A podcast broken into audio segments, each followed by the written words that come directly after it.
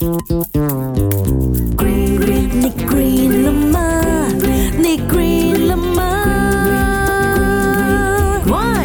Này green là ma Đại 家好，我係趙經理。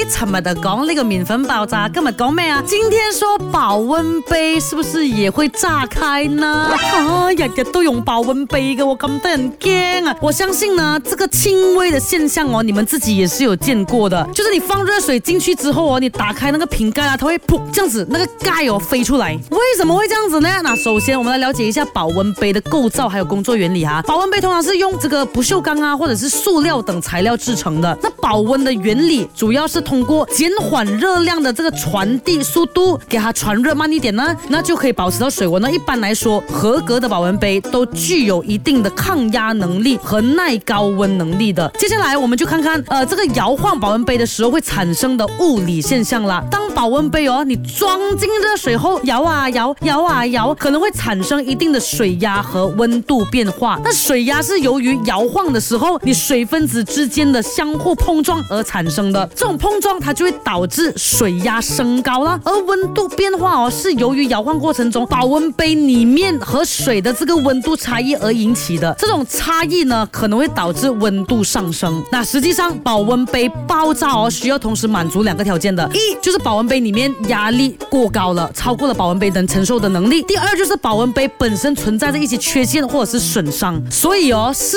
要有两个条件同时都出现的时候哦才有可能导致保。保温杯爆炸的，所以总的来说，用保温杯的时候，我们装的热水不要在那摇来摇去，把真的不小心摇到它哦，也不要太担心，只要你的保温杯完好无损，那基本上也是没有什么问题的啦。赶快回去 check 一下你的保温杯有没有裂来裂 e l 啊！你你